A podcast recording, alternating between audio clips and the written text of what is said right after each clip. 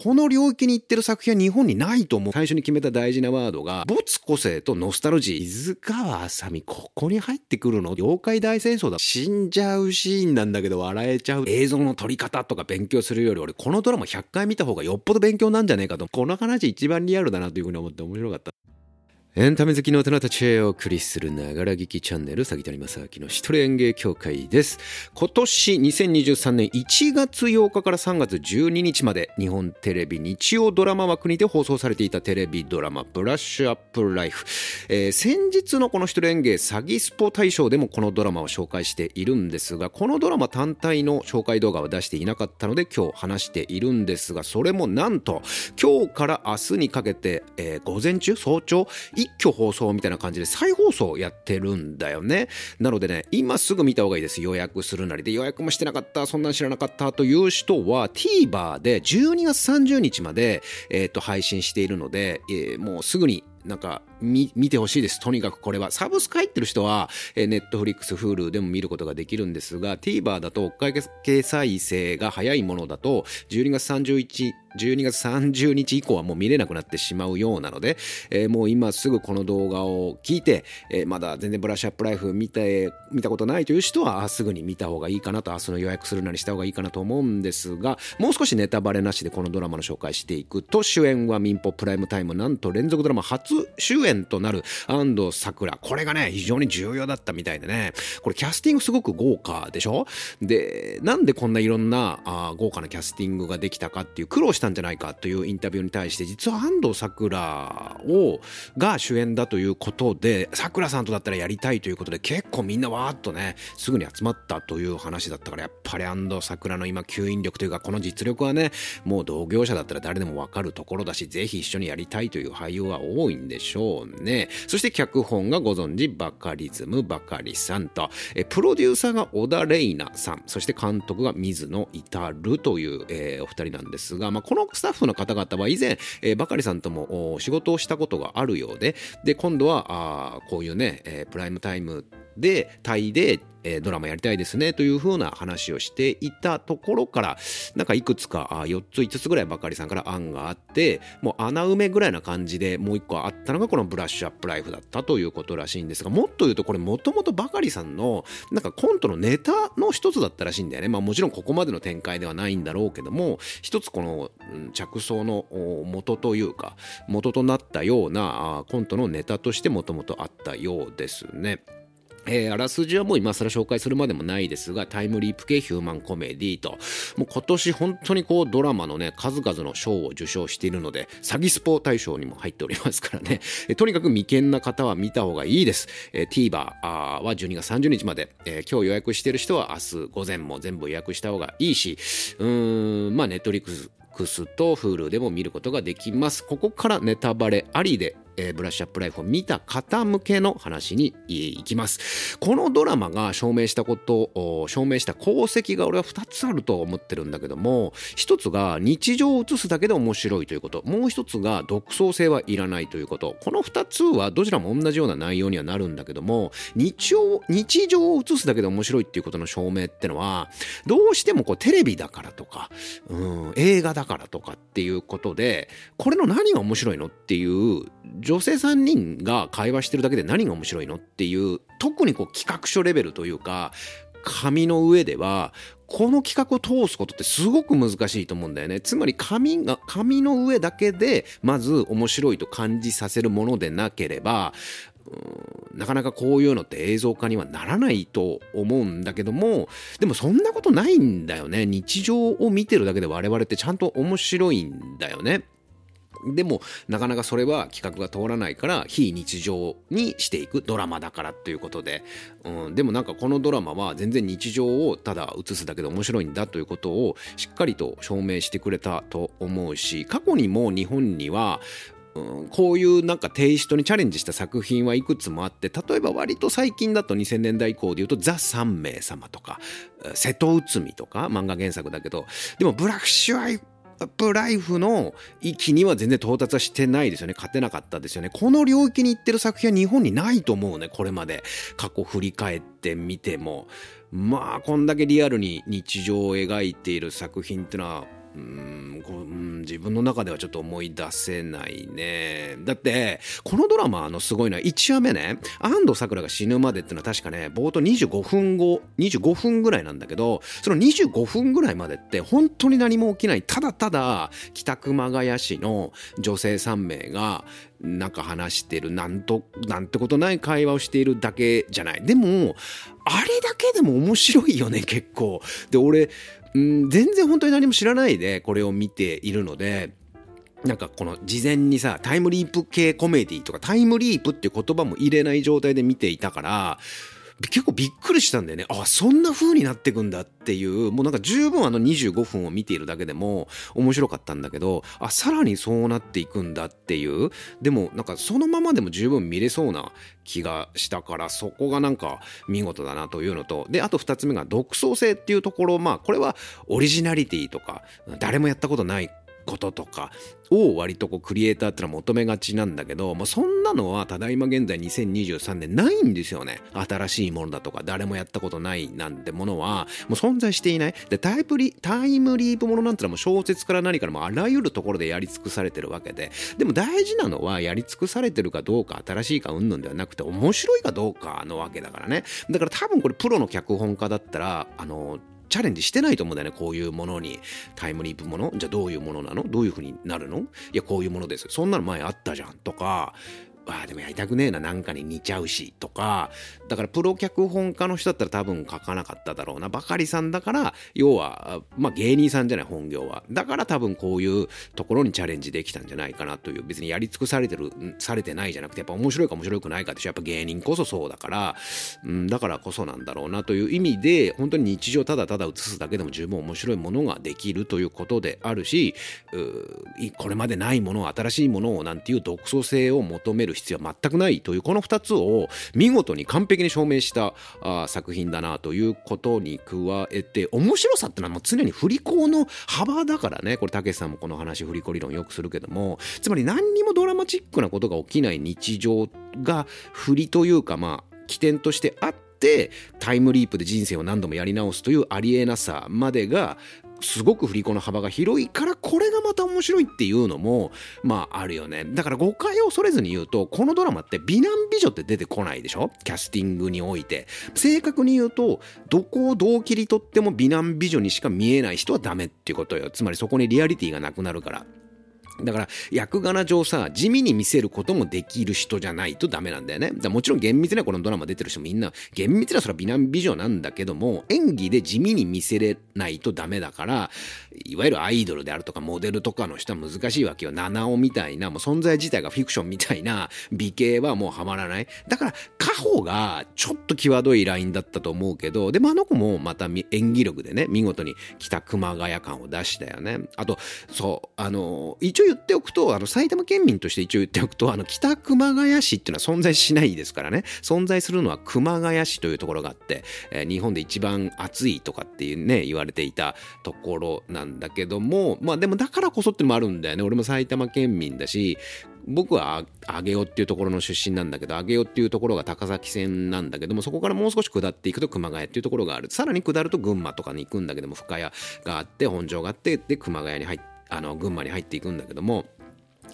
あの本当にこう程よい田舎でありまあ実際のロケ地は熊谷じゃないらしいんだけどもでも実際の熊谷もまあまああんな感じなんですよ。ニュアンスニュアンスっていうか街並みのなんかその都会度みたいな感じで言うとまあまああんな感じなんですよね。だからまあそこもリアルだったしすごく身近に感じれることができたなというところと。でこういう、まあ、このブラッシュアップライフの面白さっていうのはもちろんバカリさんの脚本ありきなんだだけどいろいろこう後のね出ているインタビューなんか見ていくとあの脚本を誰が映像化にするかで多分全然変わってくるんだよね。だプロデューサーのなんだっけ小野玲奈さんだっけがものすごい時代背景を細かく調べたらしいんだよね。でインタビュー見てて面白かったのはさその監督が水野監督が最初に決めた大事なワードが没個性とノスタルジーっていうのを一番最初に決めたらしいんだよ。でノスタルジーってのはさっきさあ水あの小野プロデューサーか。小野プロデューサーが話してた通りでいろいろ調査してでたまごっち探していくの大変だったとかこれたまごっち実際そあそこの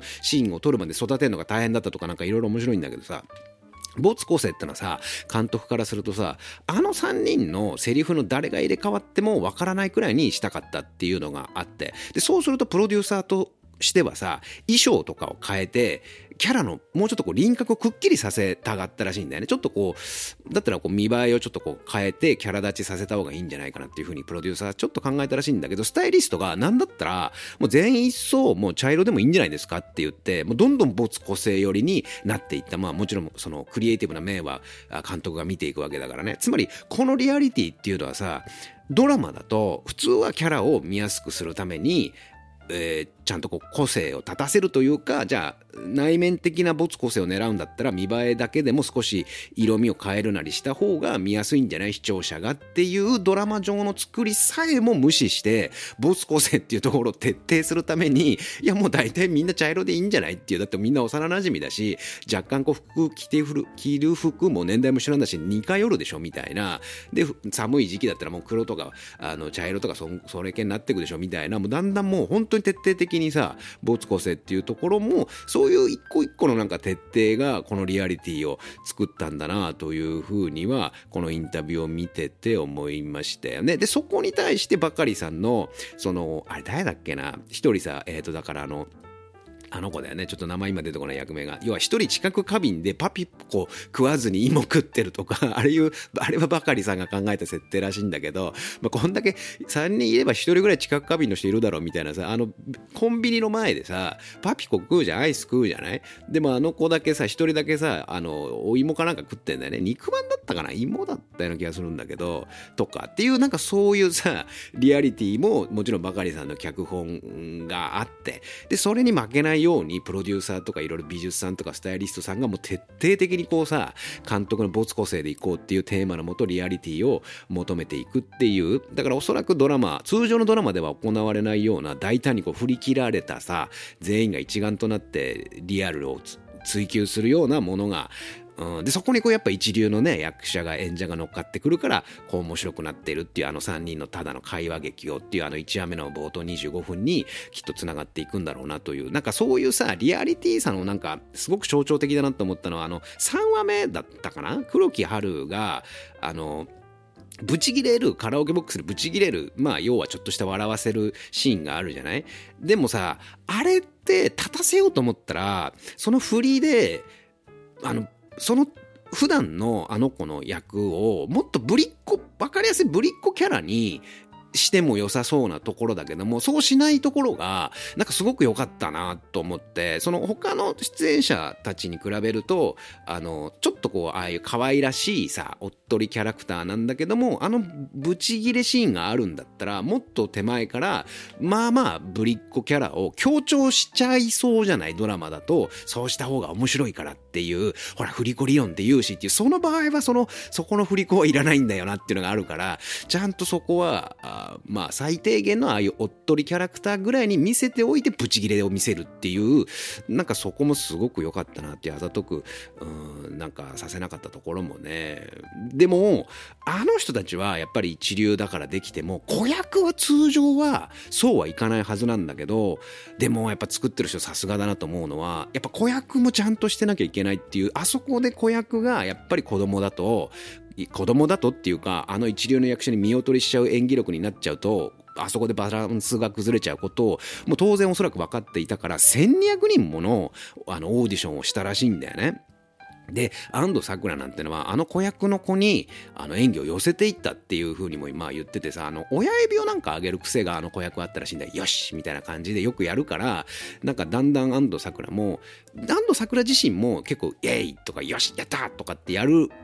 普段からの癖があるらしいからあだったらじゃあもう普通に入れていこうみたいな感じであのこのサムズアップっていうの親指を上げるのをやり始めてくと最終的にあの近藤麻美と宇野まりがさ機長副機長であの親指をイエイってやることに偶然つながったっていう風に話してるインタビュー動画もあってまあだからいろいろそういう奇跡がねまあよくドラマとか映画ってのはそういう偶然がね生んだ奇跡みたいななんかそういうのもあったりするけどなんかこのドラマもそういうのがあったらしいですと。で一気にこっから最後前話振り返り一気にいきたいなというふうに思うんですが、えー、まずは1話目ですよね。本当にこうね地味な日常なんだけど見てて本当に面白いなと僕は思いながら見ていて、えー、もうただただこのカラオケだけでももう見てられちゃうなというふうに俺は思ったんだけどもうんでもあのさあのまあ25分ぐらい経ったところで死んじゃうんだけどあの25分って全然なんかこういう日常を見せてるだけでも面白いでしょじゃなくってあの25分間冒頭が全部後々のつ つながっていくというかあの重要な題材になっていたというか起点になっていたっていうことがわかるよね。あそこをちゃんと見ていないと全然楽しみさ、楽しめ度が、楽しみ度、まあいいや、あの、全然変わってくるじゃない？その割合がさ、楽しめる、度合いか、が変わってくるから、だそう考えると、ただの日常の会話劇を見てるようなんだけども、無駄なところが何一つないセリフで作られているというか、無駄なことがない何一つないセリフのように見せるように後半の脚本をより寄せていったっていうことでもあると思うんだけども、まあ、見事だったなと。で、2話目見た時にちょっと思ったのは、まあ、後々思ってくんだけど、俺ね、一個だけね、このドラマに関していらないなと思ったのは、毎回出てくる冒頭の夢？あれは別にいらなかったかなっていう風に、俺、1回出てくるだけだったらまだしもう、毎回さ、あれ出てくるじゃない？で、なんかもうこれさ、どんどん見てくと、もうすごい面白いから、早く本編見せてくれって思うんだけど、あ、またこれ夢の回かっていう、あ、また夢ねっていうさ、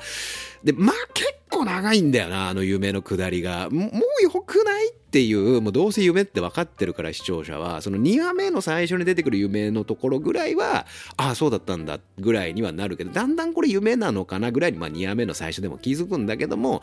結構長尺で毎回毎回ね、うん、最初の夢が出てくるから、だから俺なんかね、あれが関係してくんのかなと思ったの、あの夢のシーンが。なんかそれも、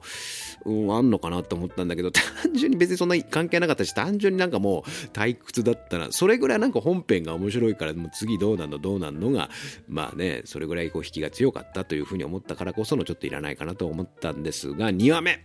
これも面白かったんだけどね、2話目のね、あのー、見事だなというか面白いなというシーンは、あの、やっぱ三田先生を痴漢から救うところが、すごごくいいシーンだよね。で、俺大好きなのは、あの、痴漢の後さ、三田先生がさ、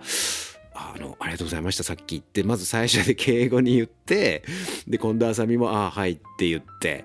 で、近藤だよなって言って、ああ、やっぱそうだよねってなってってっていう、あの二人の演技が、いや、すごいなと思って、本当になんかそういう風に見えるじゃない、そこ。特に、難しい感じじゃない元教え子だけど、まあ何年も経ってるから気づかないだろうけど、助けなきゃでも動画撮っててこれって盗撮だから厳密には良くないんだけどなっていう一連を12分でバッて見せるでしょ。いやすっごいもう本当に淡々とね映像も見せてるけど撮り方なんかもすごくうまいなというふうに思いながら見ておりました。で3話目でさっき話したね黒木春が登場と。で、黒木春が、あの、1周目の時は、あの、あそこで合流しなくてさ、で、2周目の時はまあ合流するっていう確かくだりだったと思うんだけど、俺、あそこ見てる時とかもそうなんだけど、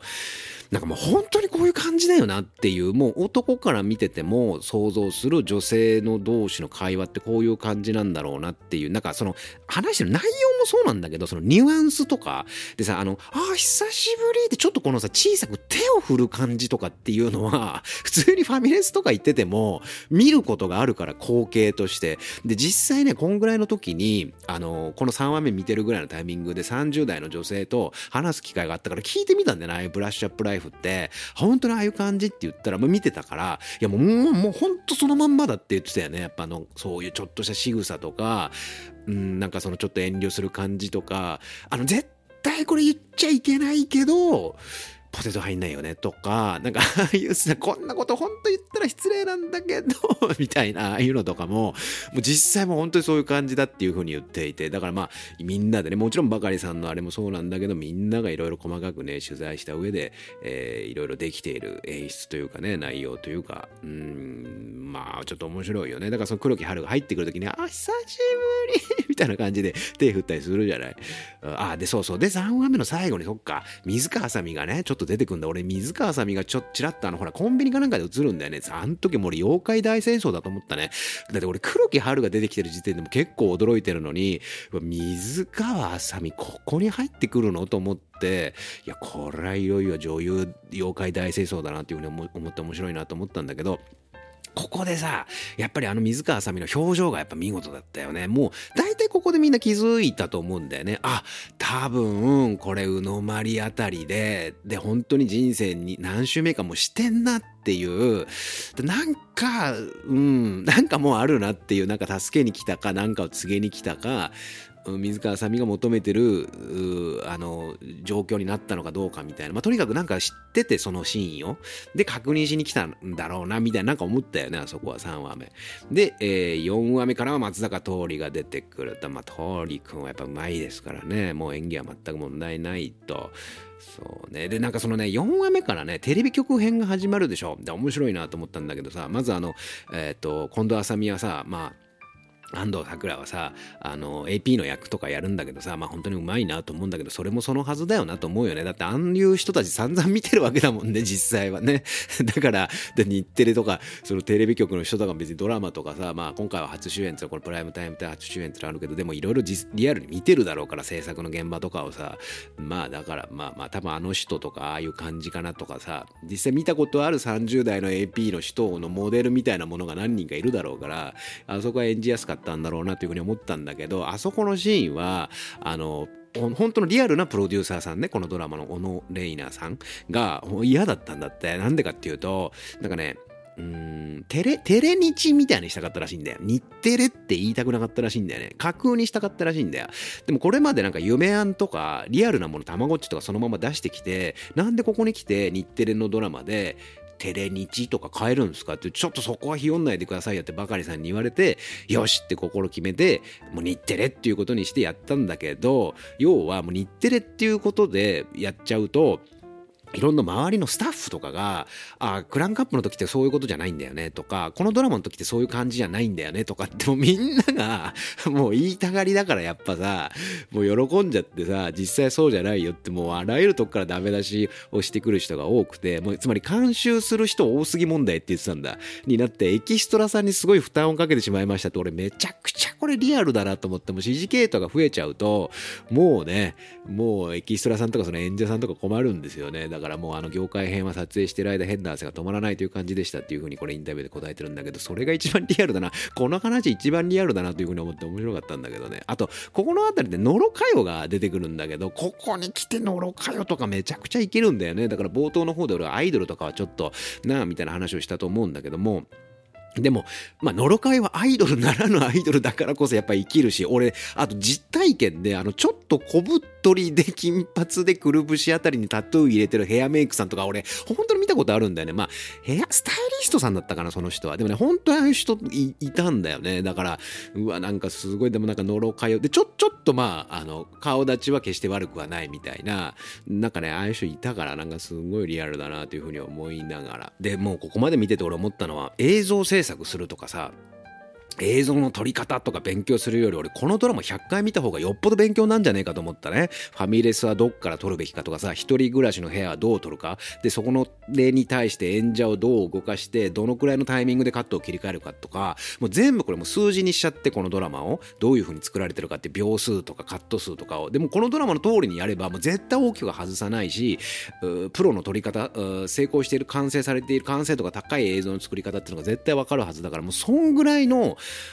本当にだから演者はもちろんなんだけど撮り方なんかも本当にうまいなっていう多分ねこれシネマカメラだと思うんだよね。ドラマっぽいあのカメラじゃないもんね。で、えー、6話目。でもう一回死ぬと。でここから3話目で振りとして出てきた水川あさみがうのまりとしてこう回収されていくのか。6話目がそうだったね。で水川あさみもやり直していてみたいなね。でそうなるとねぐっとこう引き込まれるね。まあでもここでは確かね明言されてなくて7話目のラストでアーチンなんか何週目とかっていうふうに言われてああやっぱりってここで視聴者がなって8話目で全体が見えてくるといよいよ終わりに向けてつまり実は4人が仲良しグループだったっていうで市役所時代の川口さんもやり直してとかあの子あのドライブ・マイ・カーのことだよね。でまた8話目でそうか死んで工事現場で上からもうなんか